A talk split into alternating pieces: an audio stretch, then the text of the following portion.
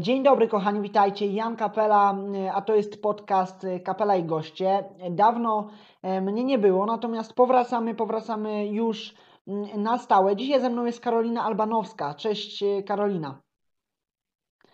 Witam Was bardzo serdecznie. Jakbyś mogła tak na początku powiedzieć, czym się zajmujesz zawodowo?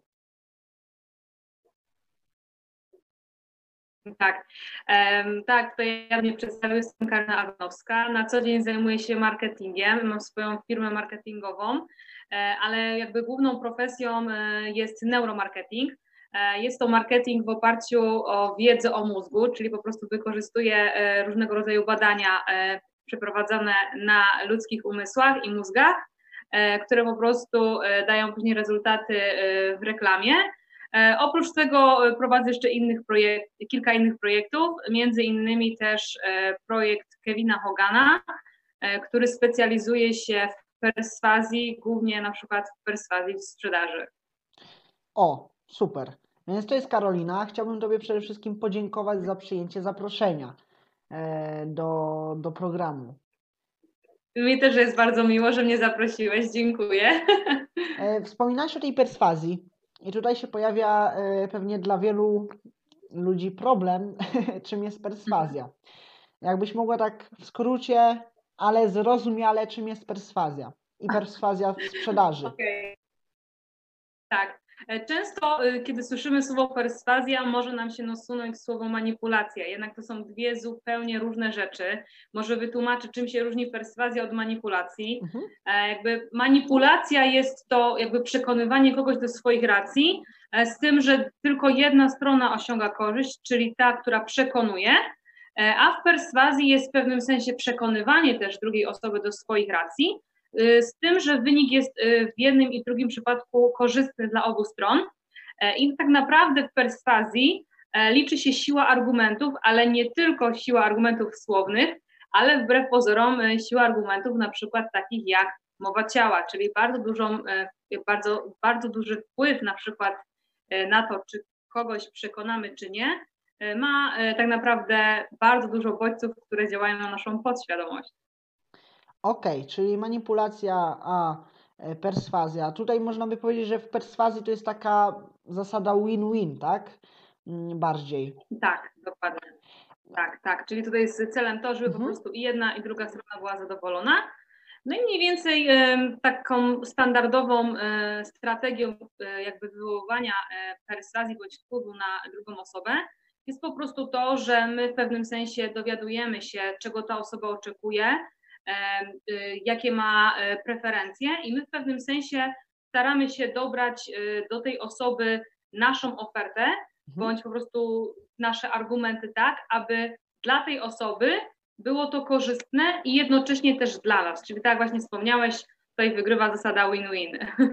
Okej, a co jeżeli nasz produkt na przykład, który chcemy sprzedać, używamy tej metody perswazji do jego sprzedaży, co jeżeli ten produkt sam w sobie nie jest wartościowy dla tej osoby, no to sama tutaj jakby zaleta perswazji czy jej definicja wiele nie wnosi w takim wypadku. Tak, powiem Ci, że tutaj jest kolejne właśnie takie pytanie, jak tego użyć, bo tak samo na przykład w neuromarketingu pojawiało się to samo pytanie, jak można przekonać klienta, pomimo tego, że on nie jest do końca świadomy tych bodźców, które są jakby kierowane bezpośrednio do mózgu, do tego, aby kupił coś, co jakby nie jest dobrej jakości. I tutaj jakby obalę mit i w perswazji, i w neuromarketingu, że tak naprawdę nie ma czegoś takiego jak przycisk kup, że cokolwiek, że tak powiem, wciśniemy klientowi, on kupi. Coś takiego nie istnieje. Mimo wszystko podświadomość łączy się też ze świadomością. I w perswazji właśnie kiedy mamy taki produkt, tak jak mówisz, który może nie przekonywać klienta, my musimy tak naprawdę zastanowić się, zanim będziemy używać perswazji, jakiego klienta chcemy i czy aby na pewno ten produkt, który my chcemy mu sprzedać, jest jakby dla niego. Bo często tak naprawdę może okazać się, że my nie musimy używać perswazji, bo możemy na przykład znaleźć grupę docelową, która po prostu pragnie naszego produktu, tak? A nie musimy jakby na siłę przekonywać. Może podam Ci przykład. Wyobraźmy sobie, że jest osoba, która chce ubezpieczyć dom, a my chcemy ją przekonać do tego, aby ubezpieczyła samochód. No to w pewnym sensie taka perswazja może jedynie jakby zwiększyć świadomość tej osoby, że rzeczywiście warto zainteresować się tym, żeby ubezpieczyć auto, ale ona głównie przyszła po to, żeby ubezpieczyć dom.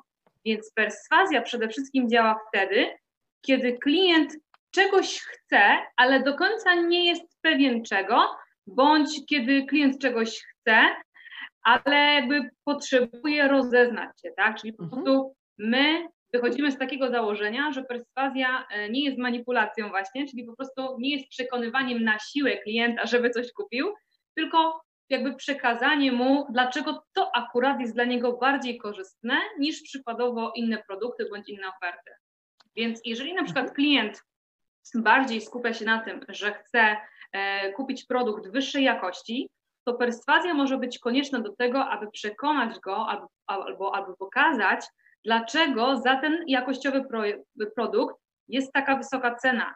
Czyli możemy pokazać korzyści od strony właśnie klienta, przede wszystkim z jego punktu widzenia, dlaczego to ma aż taką wartość, czyli podnieść w pewnym sensie wartość tego produktu, ponieważ jest wysoka jakość i tym samym uwarunkować tą cenę. Ale w przypadku, kiedy na przykład dla klienta nie liczy się jakość, tylko cena, to my możemy w pewnym sensie użyć perswazji pod takim kątem, żeby pokazać mu, o ile więcej może stracić, jeżeli nie weźmie tego produktu bądź naszej usługi, czyli on po prostu, ten klient, skoro skupia się bardziej na cenie, to dla niego bardziej przekonujące będzie to, ile on może stracić, jeżeli nie skorzysta z tej naszej propozycji. Więc to jest jakby perswazja, to też jest temat rzeka, ale, że tak powiem, to trzeba po prostu też dopasować do odpowiedniej oferty bądź produktu. No okej. W sprzedaży mamy jakieś tam metody sprzedażowe, mamy pewne metody manipulacji, jest ich wiele, natomiast czy istnieją rodzaje perswazji, rodzaje, metody? To znaczy istnieją różne rodzaje perswazji. Powiem Ci, że teraz nie powiem Ci, że tak powiem, z nazewnictwa, bo nie jestem, że tak powiem, tutaj wykładowcą, który jakby na ten temat aż tak dokładnie się zna. Jednak mogę po prostu bardziej powiedzieć Ci o takim kontekście jakby z praktyki, tak? Czyli po prostu bardziej jakby to, jak ja rozróżniam perswazję, to po prostu rozróżniam właśnie to, czy jest to perswazja słowna, czy jest to perswazja, powiedzmy, mowy ciała, tak? Ponieważ istnieje bardzo dużo takich czynników, które wpływają na to, że my podświadomie odbieramy kogoś zupełnie inaczej, tak? Czyli taki przykład, kiedy my chcemy sprzedać coś w internecie, bardzo duży wpływ na to ma na przykład nasze zdjęcie profilowe, bądź to, jak wygląda na przykład nasz Facebook. I kiedy my na zdjęciu profilowym przykładowo mamy zdjęcie z boku i mamy grymasa, to już na start taka osoba ma mniejsze zaufanie do nas.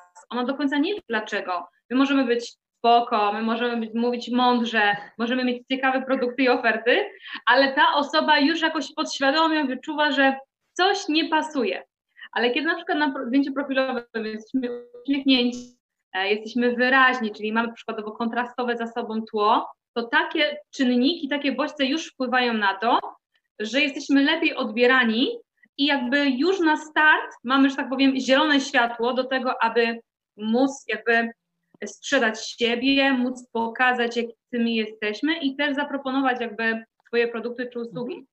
I na przykład jest też perswazja najbardziej sprawdza się tak naprawdę w kontaktach bezpośrednich, ponieważ wiele czynników takich właśnie mowy ciała odczytujemy w kontaktach bezpośrednich, ale w internecie na przykład w tym przypadku to działa, kiedy nagrywamy wideo, kiedy nagrywamy filmiki, tak? Czyli po prostu wideomarketing w pewnym sensie jakby jest o tyle skuteczny, że pokazuje naszą mowę ciała, pokazuje naszą gestykulację, pokazuje naszą szczerość. Więc w przypadku, kiedy chcemy użyć manipulacji, to wideomarketing nam zaszkodzi, tak? Ponieważ podświadomie nasi klienci wyczują, że coś nie gra. Więc na przykład spotkałam się z taką formą manipulacji, która, tak po prostu już nie powiem nazwy tej firmy, ale były parówki, tak? Były parówki i na parówkach było napisane, że zawartość 92% mięsa z indyka. I z jednej strony, owszem, jest to prawda.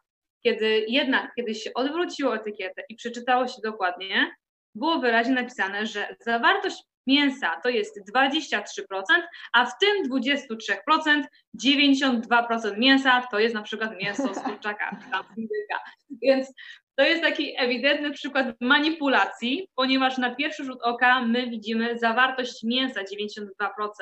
Nie zastanawiamy się nad tym, że to jest tak naprawdę chwyt słowny, tak? Więc perswazja, że tak powiem, nie ma tego na celu, tak? Ma bardziej cel taki, żeby po prostu przekonać nas do tego, że jest to dla nas korzystne i pokazać tak naprawdę rozbicie obiekcji, bo każdy z nas, kiedy istnieją na przykład coś takiego jak obiekcje zewnętrzne i obiekcje wewnętrzne, tak? Czyli każdy z nas, kiedy chce kupić jakiś produkt lub usługę, zastanawia się nad pewnymi rzeczami. I obiekcje wewnętrzne to są obiekcje dotyczące nas, czyli przykładowo tak jak ty masz książkę 15-letni milioner i powiem, że twój rówieśnik zastanawiałby się nad tą książką.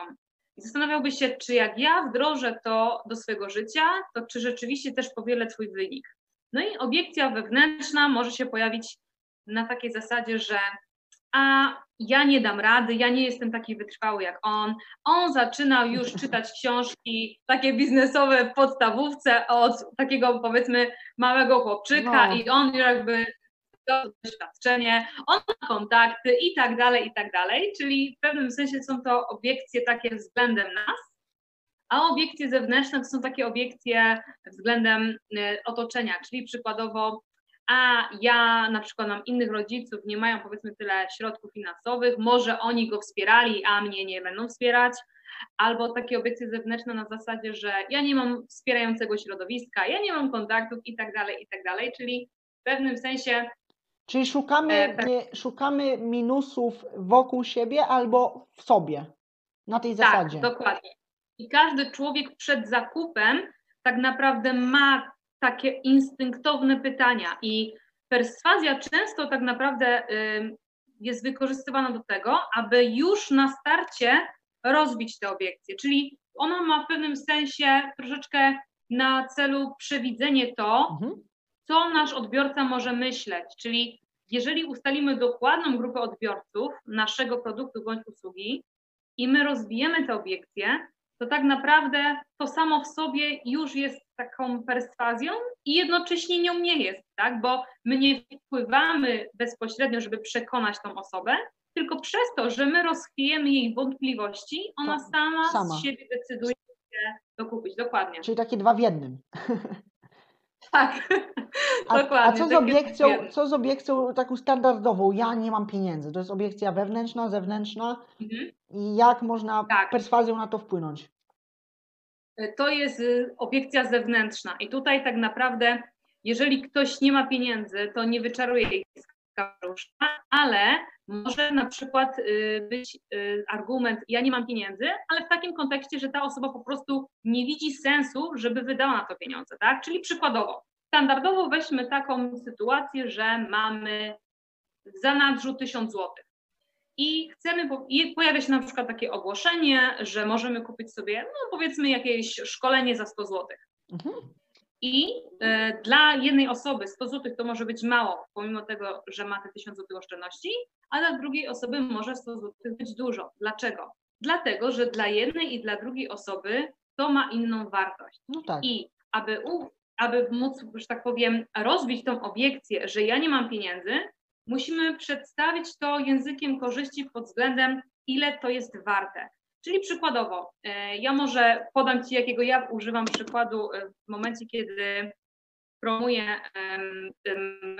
program dietetyczny.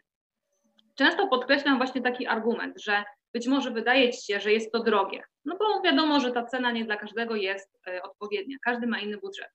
Ale zastanów się, co jest dla Ciebie bardziej cenne, co jest droższe.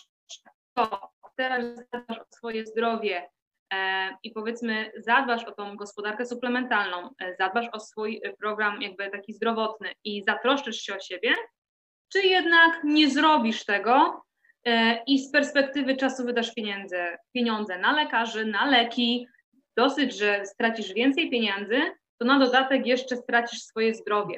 Czyli w pewnym sensie to jest taki argument, który pokazuje nam, co jest dla nas bardziej cenne. I widzimy, że w pewnym sensie zdrowie jest dla nas bezcenne, że ciężko jest później odbudować coś, tak? Więc tutaj użyłam takiego argumentu, który pokazuje, co bardziej możesz stracić. Inny rodzaj argumentu to właśnie jest to, żeby podkreślić wartość, czyli może kosztuje to powiedzmy 100 zł, ale jest to warte tyle, tyle, tyle. Czyli przykładowo, to od razu dam Ci wskazówkę, jak zareklamować swoją książkę. Czyli przykładowo, że Twoja książka kosztuje 49 zł, tak? I dla Twojego rówieśnika może 49 zł być to dużą kwotą, tak? I możesz powiedzieć, słuchaj, może wydaje Ci się teraz 49 zł dużą kwotą, ale pomyśl sobie, ile ja poświęciłem czasu na to, żeby nauczyć się tych błędów, ile ja poniosłem kosztów, porażek.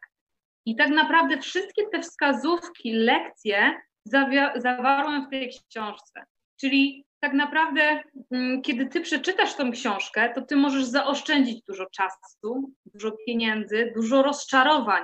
Ja Ci daję gotowe rozwiązania, które działają, które u mnie były zastosowane. I w ten sposób, kiedy osoba naprawdę chce podążać taką drogą, czyli jakby nie przekonujemy jej na siłę, żeby kupiła tą książkę, kup tą książkę, bo jestem zajebisty, przykładowo, tak? Tylko właśnie przekonujemy tą osobę do tego, czy aby na pewno jest to duża kwota w porównaniu do tego, co może zyskać. No tak. I w tym przypadku oszczędza dużo czasu, oszczędza dużo porażek, rozczarowań i pieniędzy. I biorąc pod uwagę to, ile Ty miałeś sytuacji, że straciłeś dużo pieniędzy, a tu dajesz komuś gotowe rozwiązania, to 49 zł to jest niewielka inwestycja w porównaniu do tego, ile Ty poświęciłeś podczas tej drogi. I ile ona mogłaby poświęcić, bo w sumie jej może nie interesować to, ile ja poświęciłem, ale w zasadzie ona, gdyby chciała podążać i osiągnąć podobne rezultaty, to ile ona by mogła stracić. Tak. I właśnie w perswazji warto użyć przede wszystkim argumentu od strony klienta, czyli ile Ty zaoszczędzisz czasu, ile Ty możesz na tym zyskać, tak? Czyli po prostu pokazać, że tak mówisz, kogoś nie interesuje, ile Ty jako Janek poświęciłeś na to czasu i pieniędzy, tylko mnie jako Karolinę interesuje, ile ja dzięki temu zaoszczędzę czasu, ile ja zaoszczędzę pieniędzy i porażek. Tak? No, dokładnie. Okej, ale co z na przykład z taką obiekcją, nie mam pieniędzy, ale nie dlatego, że faktycznie ona tych pieniędzy nie ma, tylko taka typowa wymówka, nie wiem, dostajemy szybko propozycję, co tu powiedzieć, nie mam pieniędzy, wiesz o co chodzi? Jak wtedy, czy perswazją można dojść do źródła obiekcji, do tej prawdziwej obiekcji? Można. Powiem tak, przy sobie teraz nie mam takiej książki, ale właśnie Kevin Hogan, z którym współpracuję, napisał wiele książek, między innymi jest to książka Ukryta perswazja i tam on daje 16 takich dokładnych właśnie wskazówek, jak zbalansować powiedzmy jedno przekonanie od drugiego na różnych płaszczyznach, więc tam zachęcam do tego, abyście przeczytali tą książkę, ale w tym, co teraz mówisz, to w pewnym sensie jest to, o czym ja wspomniałam, tak? Czyli to jest taka standardowa wymówka. Standardowa wymówka pojawia się wtedy, kiedy my się czegoś zazwyczaj boimy. Czyli Twój klient prawdopodobnie albo boi się, że wyda pieniądze i nic z tego nie będzie miał, albo boi się po prostu rozczarowania, tak? Może po prostu nie jest do końca przekonany i chce Cię zbyć, więc, a może po prostu boi się, że pomimo tego, że on wyda te pieniądze, to z nim jest jakiś problem, czyli tutaj się pojawiają obiekcje wewnętrzne i zewnętrzne i standardowo powiedzenie nie ma pieniędzy możemy zweryfikować, czy rzeczywiście jest to rzeczywista przyczyna, czy fałszywa, takim sformułowaniem na zasadzie, wiesz co, ja rozumiem Cię doskonale, ja też nie miałem pieniędzy, ja też po prostu w momencie, kiedy chciałem spróbować, Wydałem ostatnie pieniądze, ostatnie swoje oszczędności, ale teraz wiem, że gdybym tego nie zrobił, to bym o wiele więcej stracił, nie nauczyłbym się pewnych rzeczy. Więc być może teraz dla ciebie się wydaje, że to jest mało, jakby, że nie masz pieniędzy, ale na przykład tutaj też można takiego czegoś użyć, że zawsze na przykład, jeżeli chciałbyś tego bardzo, ale nie masz pieniędzy, to zawsze możemy się dogadać w jakąś inną formę finansowania. Czyli na przykład możemy to rozbić jakoś na raty, możemy zrobić jakąś zniżkę czy coś. Jeżeli klient rzeczywiście nie ma pieniędzy, to kiedy mu coś takiego zaproponujesz, to on będzie się dogadywał. No, a jakby to miało wyglądać, gdybyś na przykład rzeczywiście mi rozbił na raty? Czyli tutaj już jesteś w stanie zweryfikować, że rzeczywiście to był prawdziwy powód. Ale jeżeli pomimo tego i tak powie, nie, wiesz co Janek, nie, ja nie wchodzę w żadne raty i tak dalej, gdzie naprawdę książka może kosztować 49 zł i on nie ma żadnych rat, to najprawdopodobniej to była po prostu wymówka, ale coś go nie przekonało, ale to była po prostu wymówka standardowo, że nie ma pieniędzy.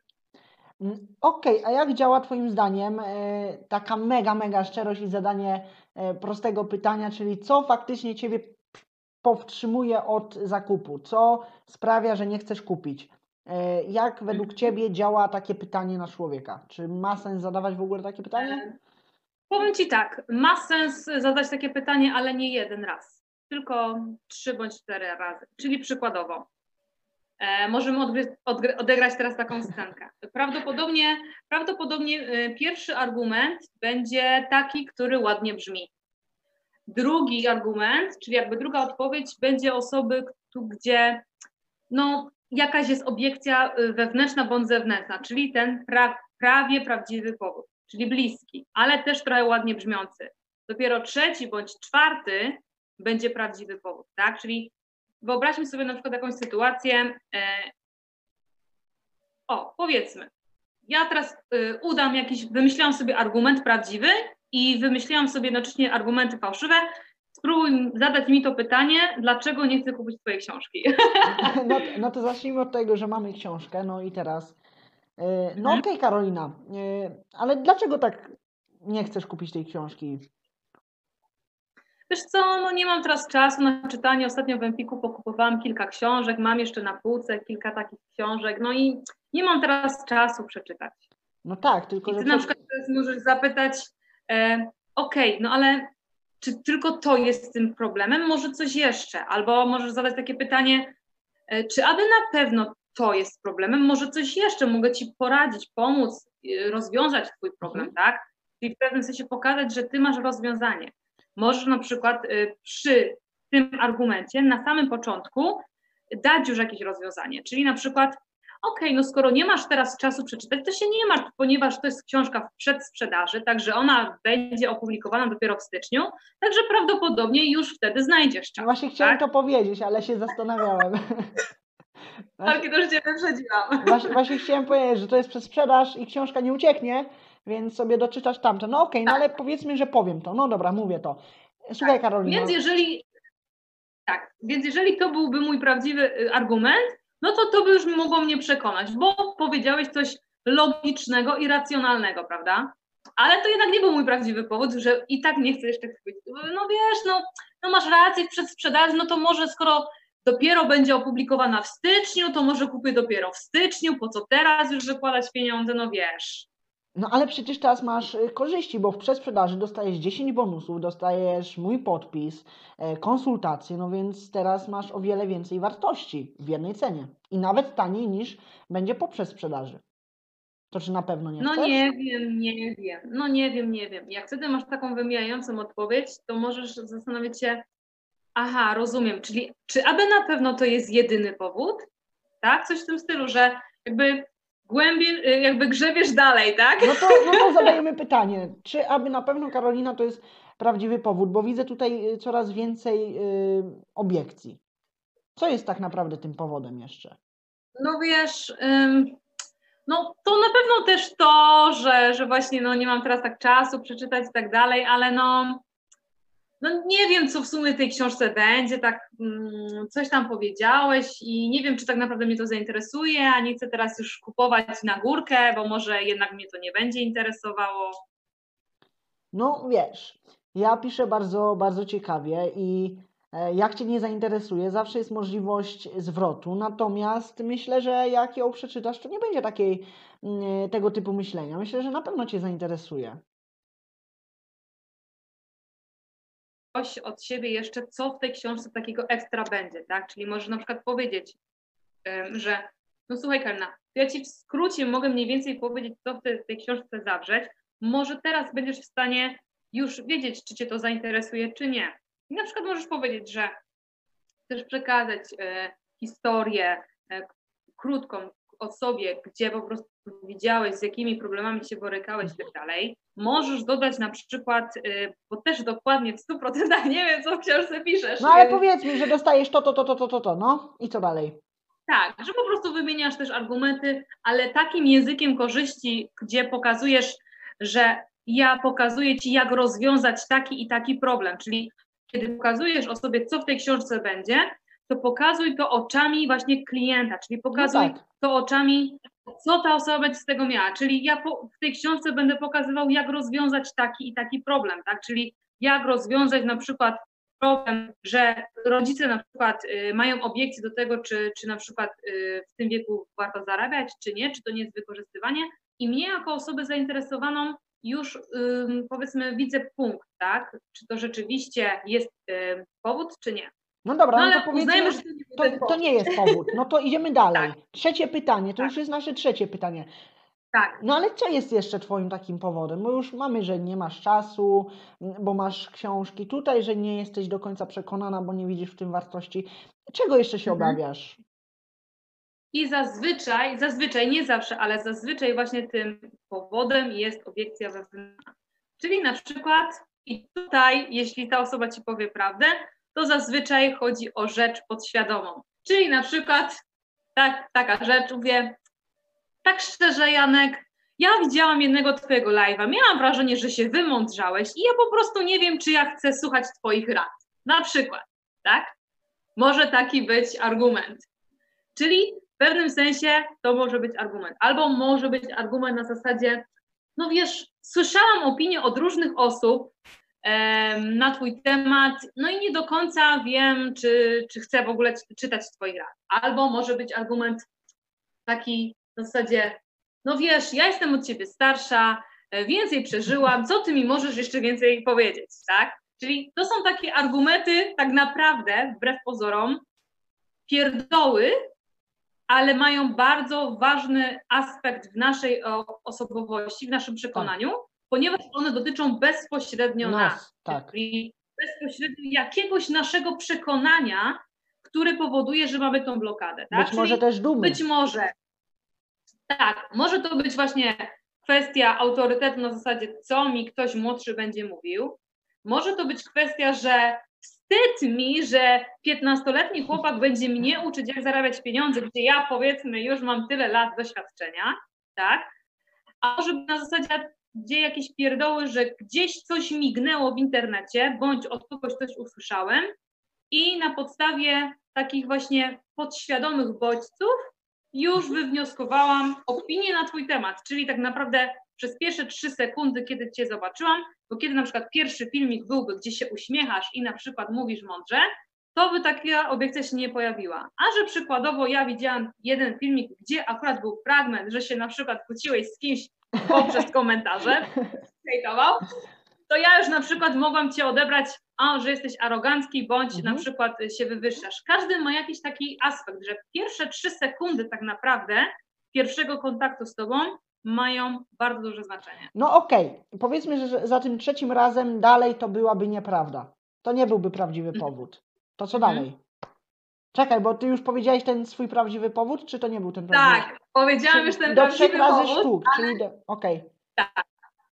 No a załóżmy, że to nie będzie prawdziwy powód. Bo jeżeli, powiem Ci tak, jeżeli ta osoba pomimo tego nie poda Ci powodu, bądź jeżeli rozchwiejesz te wszystkie jakby te obiekcje argumentami, to prawdopodobnie jest tak, że ta osoba Ci nie chce podać prawdziwego powodu i Ci nie powie tego prawdziwego powodu, więc wtedy jest czas na to, że okej, to już odpuszczamy, czyli to perswazja działa, wiesz kiedy? Wtedy, kiedy tak naprawdę ta osoba w pewnym sensie tego chce, ale nie do końca jest przekonana. I ta perswazja o tyle pozwala ukierunkować tą osobę, dlaczego warto skorzystać właśnie teraz, tak? Czyli jeżeli...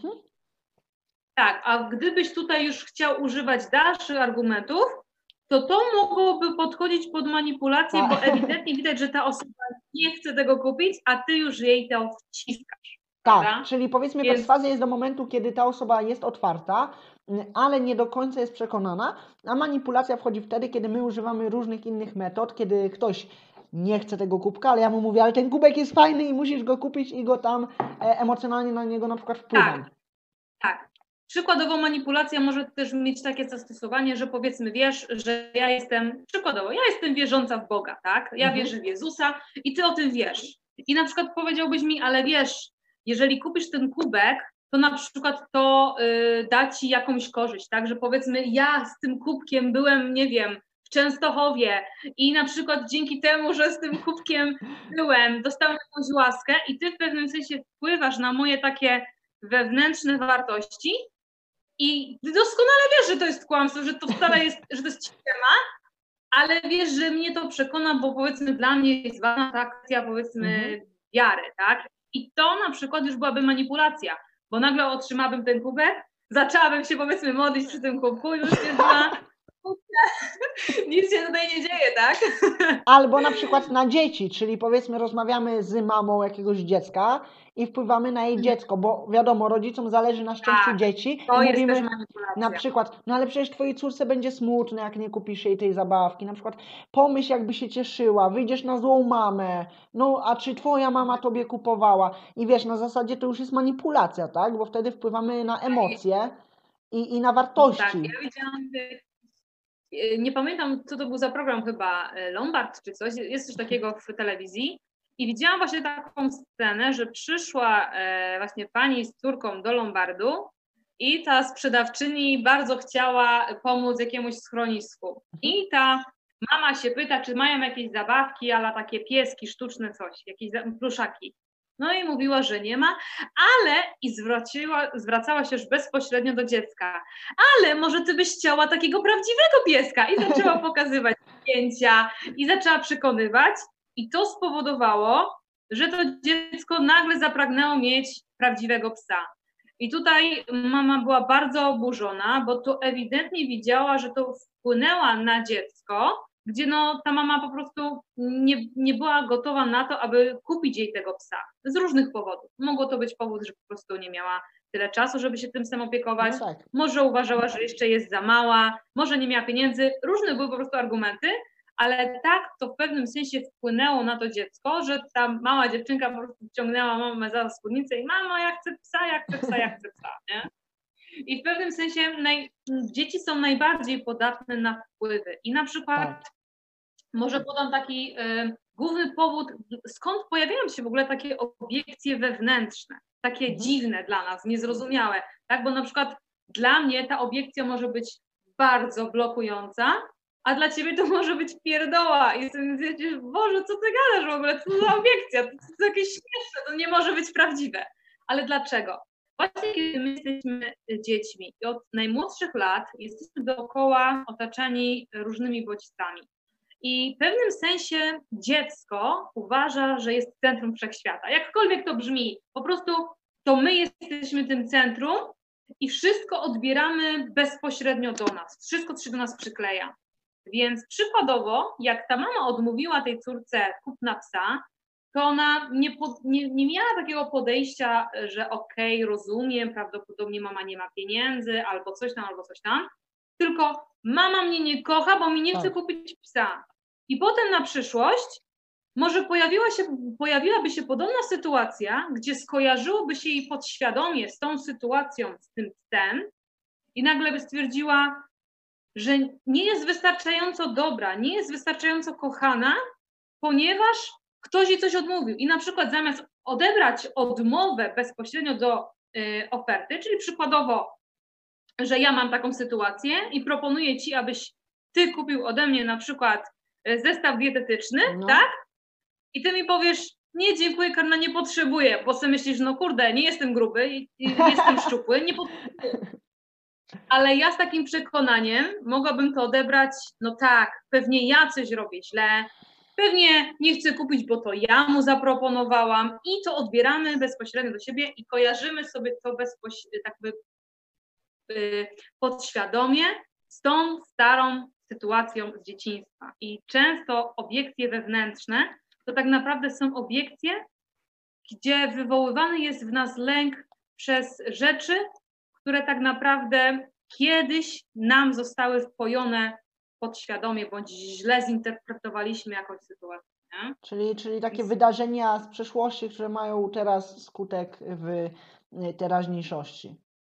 Tak, takie w pewnym sensie troszeczkę błędne lekcje, błędne wnioski z tych lekcji, bo kiedy teraz na przykład przykładowo temat porażki też jest często takim tematem bardzo emocjonującym, tak? Jest takim troszeczkę tematem, który właśnie wzbudza emocje, ponieważ porażka boli. Nie ukrywajmy, nawet jeżeli wiesz, że chcesz dążyć do sukcesu i myślisz sobie porażka za porażką, idę i sukces, to mimo wszystko każda porażka cię boli.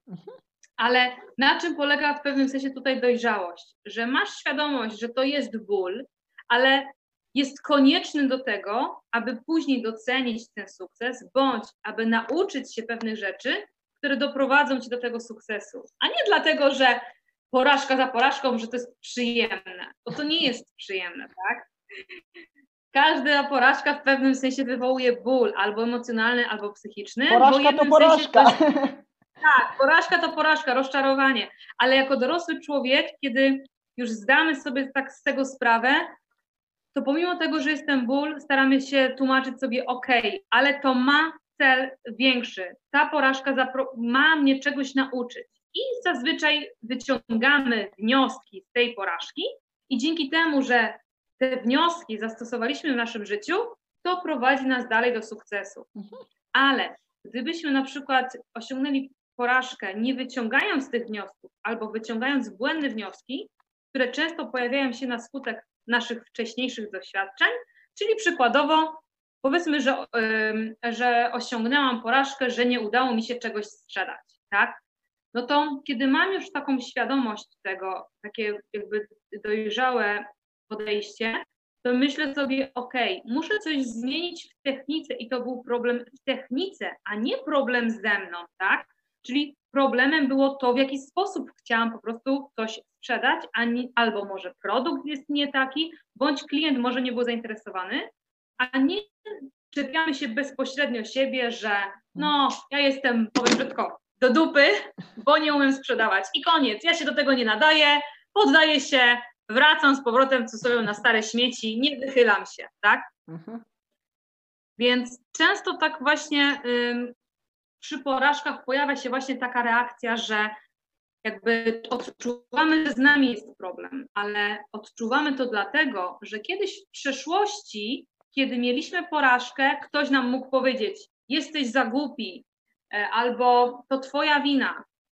Często tak naprawdę, no nie chcę tutaj obrażać żadnych instytucji, ale w szkole często tak mamy, że no jednym z takich ewidentnych kar jest właśnie to, że jak się czegoś nie nauczysz, to dostaniesz złą ocenę i często jest tak, że mało jest, znaczy w moim życiu mało było takich nauczycieli, którzy wyrażali się w taki świadomy sposób, że dostałeś jedynkę, ponieważ się nie nauczyłeś, a nie dlatego, że siadaj, jedynka, nie nadajesz się, tak? Albo często słyszałam różne komentarze, na przykład, no uczeń zdolny, ale leniwy. A to oceniało pod tym kątem, że raz dostał piątkę, raz dostał trójkę, raz dostał piątkę, raz dostał jedynkę. I było podsumowanie, uczeń zdolny, ale leniwy.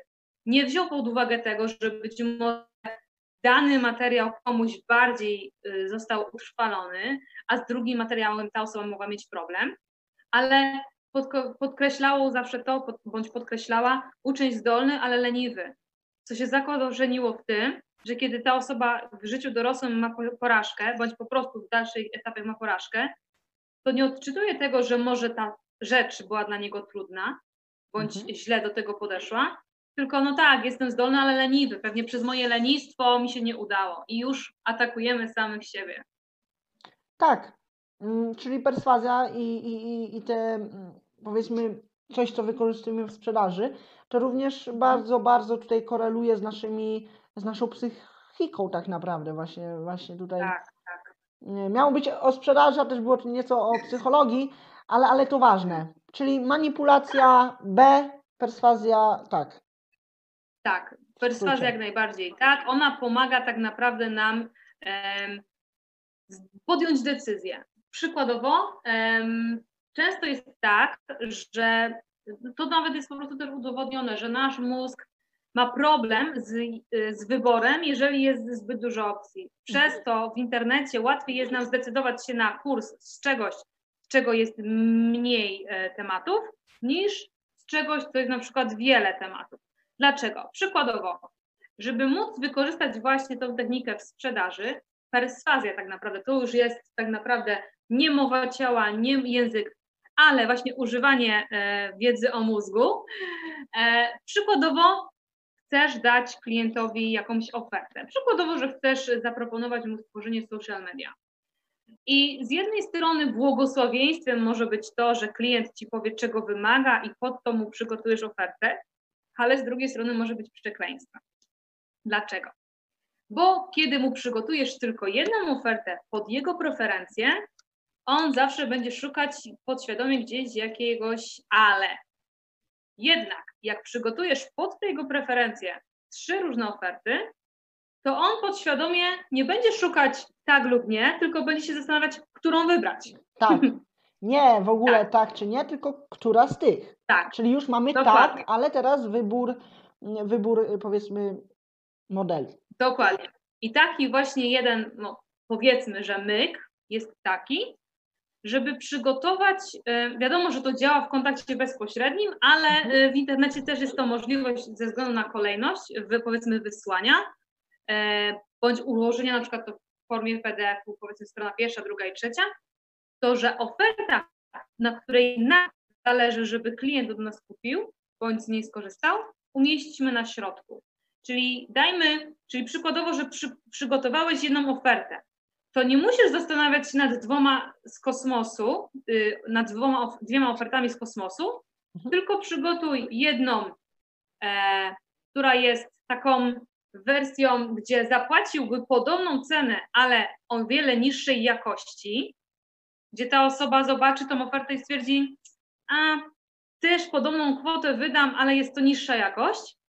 I druga oferta, ta pośrodku, to jest ta twoja oferta. I trzecia oferta to jest taka, która jest trochę wyższej jakości, ale jest dosyć droga, czyli wiesz, że ten klient być może nie ma takiego budżetu.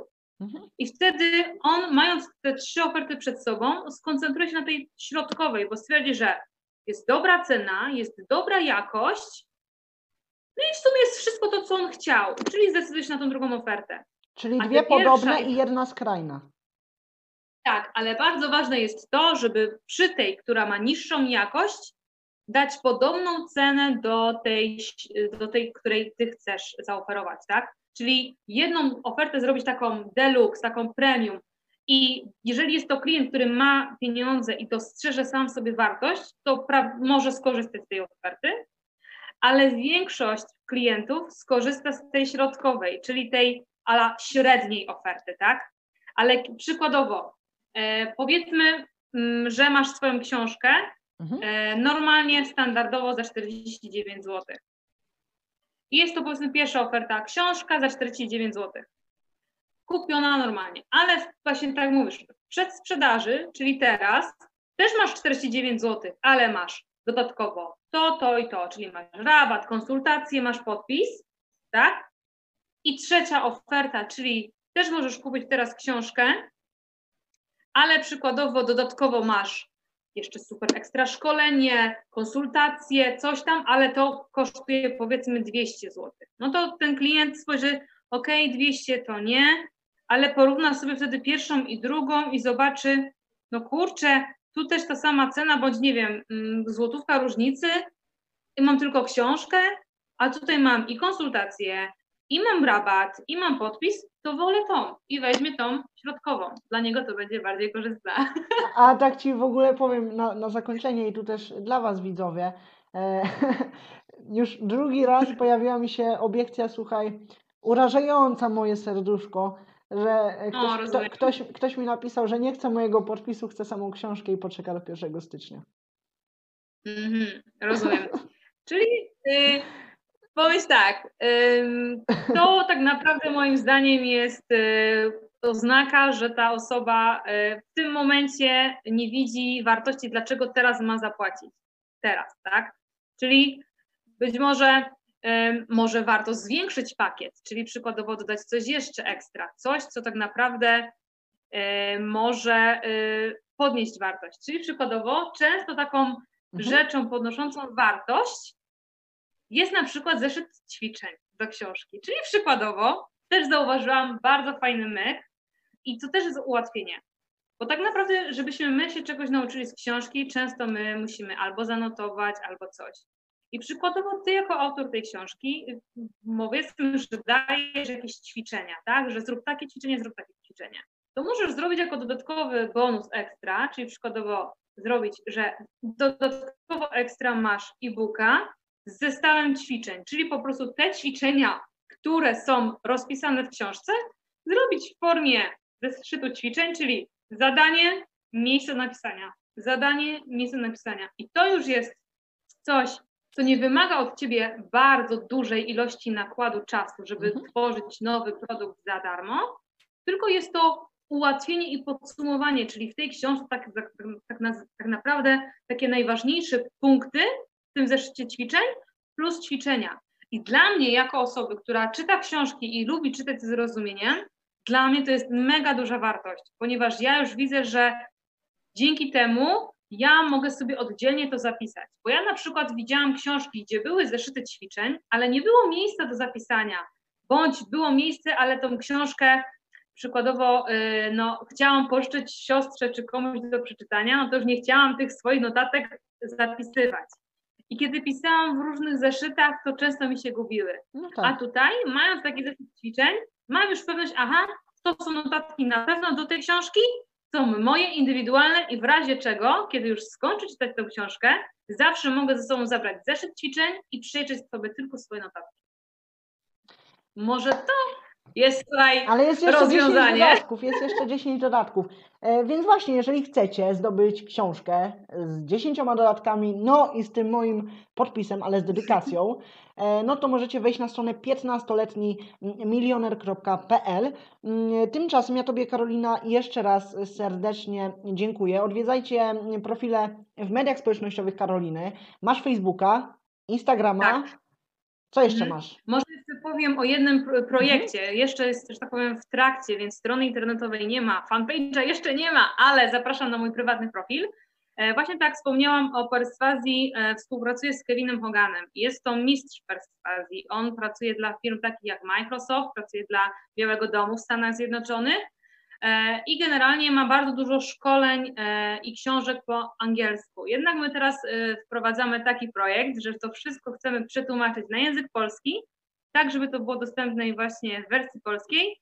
Ja jestem główną osobą odpowiedzialną właśnie za ten projekt, więc jeżeli już jesteście ciekawi właśnie w przedsprzedaży dowiedzieć się, jakie to są tematy szkoleń bądź w jakich cenach, śmiało możecie do mnie pisać. Myślę, że już wkrótce po prostu takie informacje się będą pojawiały stopniowo. Strona jest jeszcze w budowie, ale serdecznie Was zapraszam. Tu mam przykładową taką książkę właśnie Kevina Hogana, Siła okrytej perswazji, jak przekonać każdego w każdym miejscu, w każdej sytuacji. Także zapraszam do kupienia czy tej książki, czy po prostu każdej innej. Naprawdę Kevin ma ogromną wiedzę i powiem Wam szczerze, że on nieraz już ma tak tą wiedzę opanowaną, że nawet nie zdaje sobie nieraz sprawy, jak to weszło mu w krew. I ja nawet przebywając z nim też zauważyłam, że się od niego nauczyłam pewnych rzeczy automatycznie. Także powiem Wam, że jak przeczytacie jakąś książkę i spróbujecie zastosować te rady, to tak Wam to wejdzie w krew, że Wy nie będziecie odczuwać tego, że używacie perswazji, tylko to będzie część Was, to będzie Wasza autentyczność, po prostu będzie Was, to będzie taki Wasz magnes tak naprawdę na inne osoby. Dziękujemy. Dziękuję jeszcze raz, kochani. Do zobaczenia. Dziękuję. Mam nadzieję, że jeszcze nie raz się zobaczymy.